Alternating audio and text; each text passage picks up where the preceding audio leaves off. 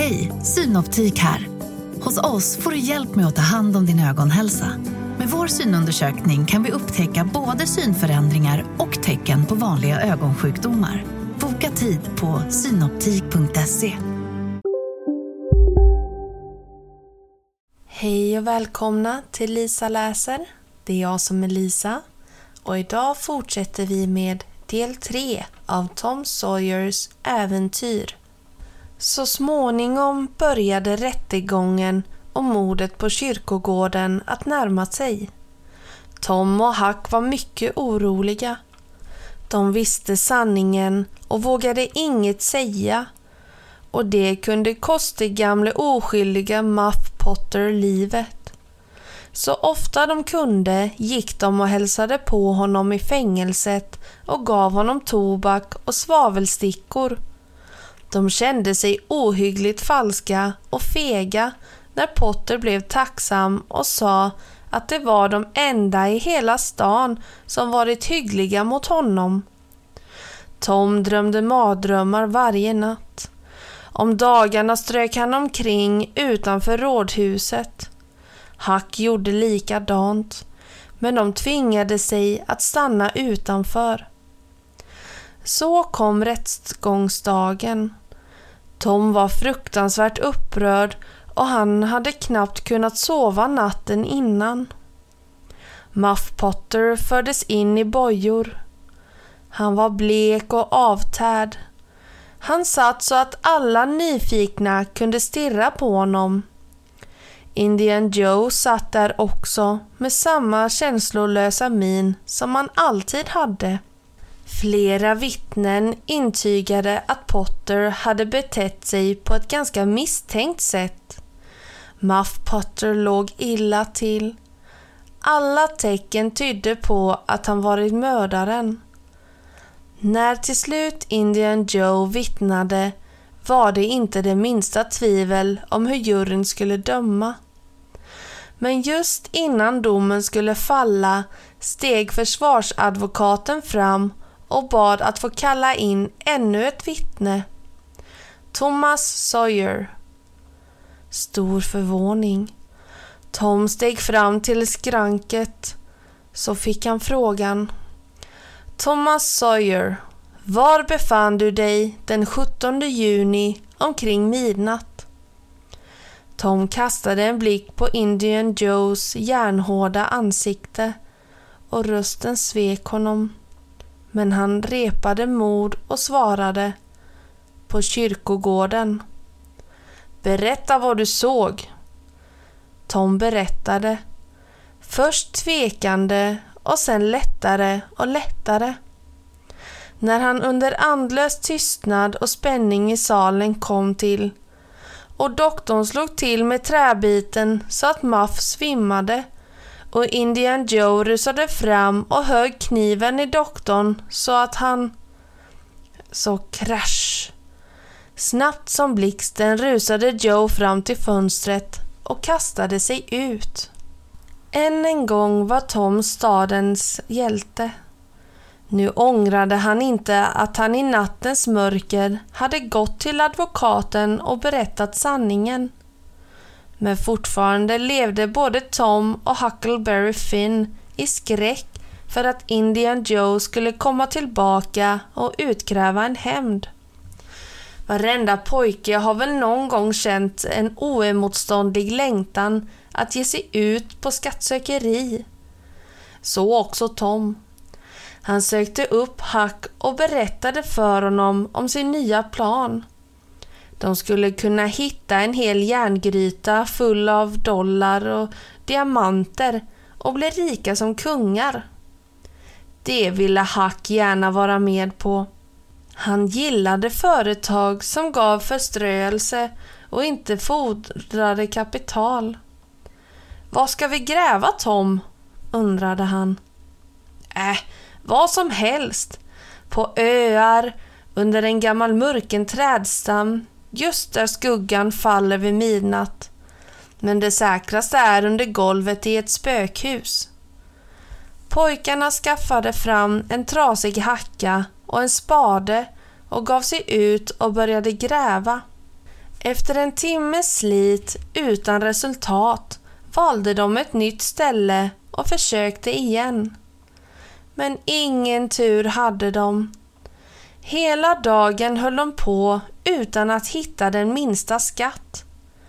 Om vi ska hitta någon skatt är det bäst att vi går och letar i spökhuset, sa Tom. Hack tyckte att det lät otäckt men han följde ändå med. Huset låg så ensligt och var mycket förfallet. Här kunde det finnas en skatt. Pojkarna smög sig in och såg sig om. När de smög omkring uppe på andra våningen hörde de plötsligt att det fanns folk där nere. Ljudlöst sträckte de ut sig på golvet och kikade ner genom en lucka i golvet. Till sin fasa kände de igen två män. Den ena var en spanjor som hade visat sig i stan på senare tiden och den andra, fe och fasa, var Indian Joe. De båda kumpanerna satt och gjorde upp planer på var de skulle gräva ner sina pengar. 600 dollar tills de gav sig iväg söderut. Spanjoren tog 20 och 30 dollar för egen räkning och slängde sedan påsen till Joe. Han började rota med kniven i ett hörn bakom eldstadens bakre stenar. Joe grävde och rotade och så stötte kniven emot något. Vad är det? undrade spanjoren. En halvrutten bräda, sa Joe. Nej, vänta! Jag tror det är en kista. Han stack ner handen och kände efter. Människa! skrek han. Det är pengar! De båda männen tog fram en handfull mynt och undersökte dem. Det var guld. Skynda dig, sa Joe.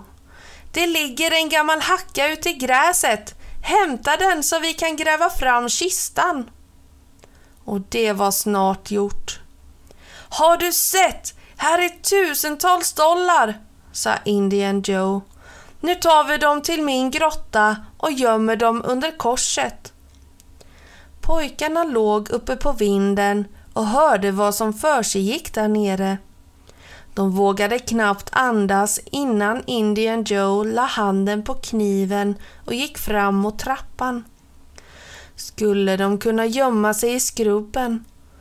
Nej, de var fångade i en fälla. Indian Joe kom med knarrande steg upp för trappan.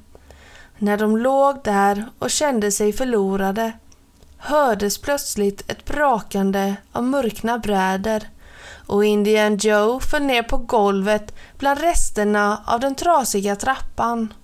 Han svor och skrek. Vi stannar inte här längre. Ta kistan så ger vi oss iväg medan det fortfarande är lite ljus kvar. Spanjoren och Joe tog kistan mellan sig och försvann ner mot floden. Tom och Huck steg upp och kände sig oerhört lättade. De stod och stirrade efter skurkarna genom ett fönsterglugg. De var belåtna med att de kommit helskinnande undan men förbannade över sin otur. Om de inte låtit hackan ligga kvar hade guldet varit kvar i huset. Nu visste de inte vart Joe och spanjoren hade flyttat skatten och inte heller skulle det bli lätt att ta reda på det. De närmsta dagarna beslöt Tom och Huck att försöka leta reda på var de två männen höll hus och var de hade gömt skattkistan. De höll vakt i tur och ordning och spanade bland husen i de smala gränderna. En kväll hade de kommit så långt i sin efterforskning att de visste att spanjoren bodde på ett gammalt ruffigt värdshus. Nu måste de ta reda på om skattkistan finns på hans rum. Och det dröjde länge innan de fick ett tillfälle att smyga sig in i huset för att titta. Tom hade skaffat nycklar och skulle själv smyga in. Hack höll vakt. Det var strax före midnatt och det var släckt på värdshuset. Spanjoren hade inte synts till på hela kvällen. Tom hade en liten lykta i handen och smög in. Hack väntade och väntade. Det verkade snart som om Tom varit borta i timmar. Men plötsligt kom han rusande ut och ropade hes till Hack. Spring! Spring! Det gäller livet! När de äntligen vågade stanna frågade Hack vad som hade hänt. Åh, Hack, det var för hemskt. Nyckeln passade och jag kom in i rummet. Och vet du vad? Jag trampade på Indian Joes hand. Han låg där på golvet och sov som en stock. Vad gjorde du? Vaknade han? Nej, han bara sov vidare. Han var full förstås. Såg du kistan? Nej, jag gav mig aldrig tid att titta efter den. Men nu får vi hålla vakt varenda natt. När både Indian Joe och spanjoren lämnar huset så rusar vi blixtsnabbt in och knycker kistan. Ja, det är jag med på. Jag ska sova om dagen och gå vakt på natten. Och jag ska hålla på ett helt år om det så behövs, sa Hack. Det är fint, sa Tom. Men var ska du sova? På Ben Rogers höskulle. Jag hjälper dem med att bära vatten och då ger de mig lite att äta och så får jag sova där när jag vill. Det är bra. Jag ska inte störa dig i onödan. Och när du får syn på något misstänkt på natten så kommer du och jamar under mitt fönster. Några dagar senare inträffade något som nästan kom Tom att glömma både Indian Joe och skatten. Domare Thatcher, Beckys far, ordnade en picknick för Becky och alla hennes vänner. Redan på förmiddagen samlades alla de stojande och glada barnen med sina matkorgar och annan utrustning och gick ombord på den gamla ångfärjan som domaren hade hyrt för tillfället. En halv mil nedanför staden la man till och barnen rusade i land. I flera timmar lekte de och strövade omkring i skogen och på klipporna. Tills de kom tillbaka till ängen och uttröttade och hungriga slog sig ner i gräset och började fästa på godsakerna i picknickkorgarna. Efter en stunds vila under de lummiga ekarna ropade någon.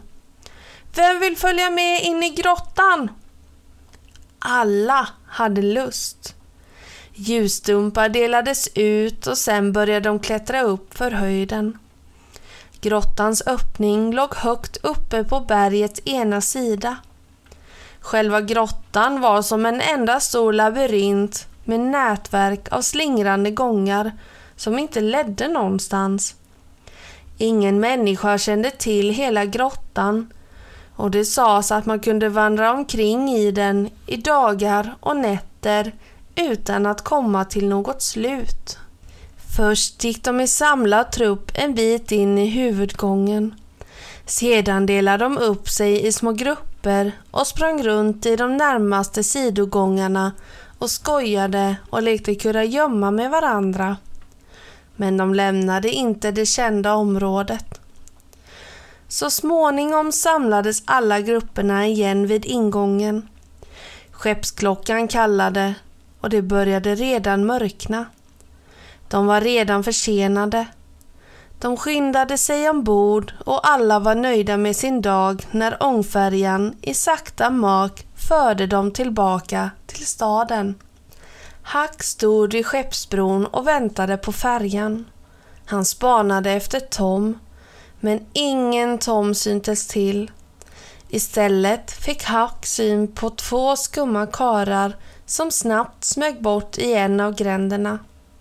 Hack kan inte leta upp Tom nu. Han måste själv skugga männen.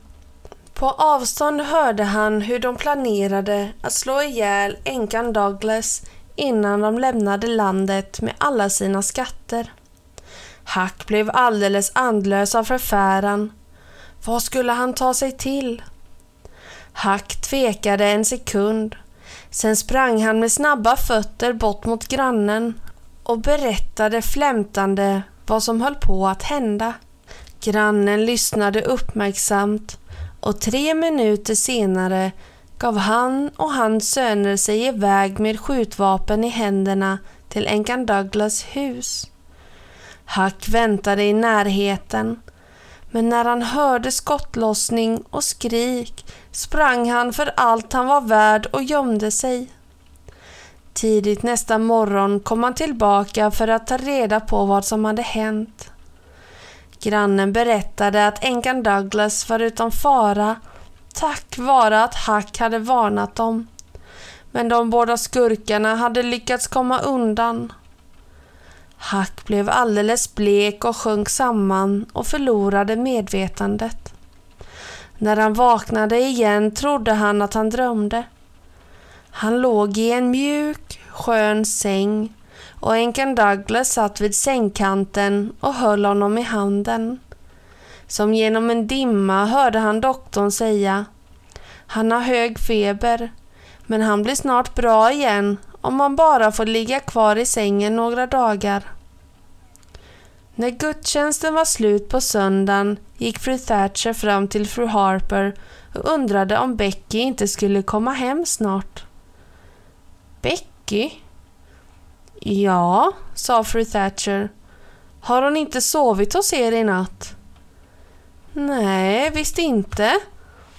Fru Thatcher bleknade och sjönk ner på en bänk. Tant Polly kom förbi och hälsade på dem och sa God dag fru Thatcher. God dag fru Harper. Jag har saknat min Tom, men jag antar att han har sovit över hos någon av er. Nej, ingen hade sett vare sig Tom eller Becky. Tant Polly föll i gråt. Joe Harper, har du inte sett min Tom idag? Nej, det har jag inte. När såg du honom senast? Joe försökte tänka efter, men han kunde inte minnas när han sett Tom senast. En dov oro började sprida sig bland människorna som gick ut ur kyrkan. Man frågade varandra vad som kunde hänt och slutligen sa en ung man rakt på sak att Tom och Becky troligen blivit kvar i grottan. Fru Thatcher svimmade och tant Polly började gråta och vrida sina händer. Den hemska nyheten spred sig snabbt. 200 män samlades och for med ångfärjan ner till grottan för att leta efter de försvunna barnen. Hela natten väntade staden på underrättelser men fick inget annat veta än att man behövde mer ljus och proviant. Tidigt nästa morgon började grupper av utmattade män komma tillbaka från grottan. Man hade hittat namnen Tom och Becky skrivna på stenväggen med talgljussot och eh, en bandstump som var Beckys. Fru Thatcher kände igen bandet och grät när hon såg det. I tre fruktansvärda dygn väntade man förgäves på livstecken från barnen. Men ingenting hände som kunde ge dem det minsta smula hopp. Under tiden låg Hack i feberyrsel. Då och då fick han sina klara stunder och då frågade han oroligt om han hade hört något från värdshuset medan han var sjuk. Hack fick veta att man upptäckt att det såldes sprit olagligt där. Men ingen hade nämnt något om skatten. Alltså hade Indian Joe lyckats forsla bort den. Annars skulle hela stan ha talat om det. Alltså var skatten borta för alltid. Men Hack var alltför sjuk för att orka tänka klart och snart föll han i sömn igen. Och snipp, snapp, snut så var denna del slut.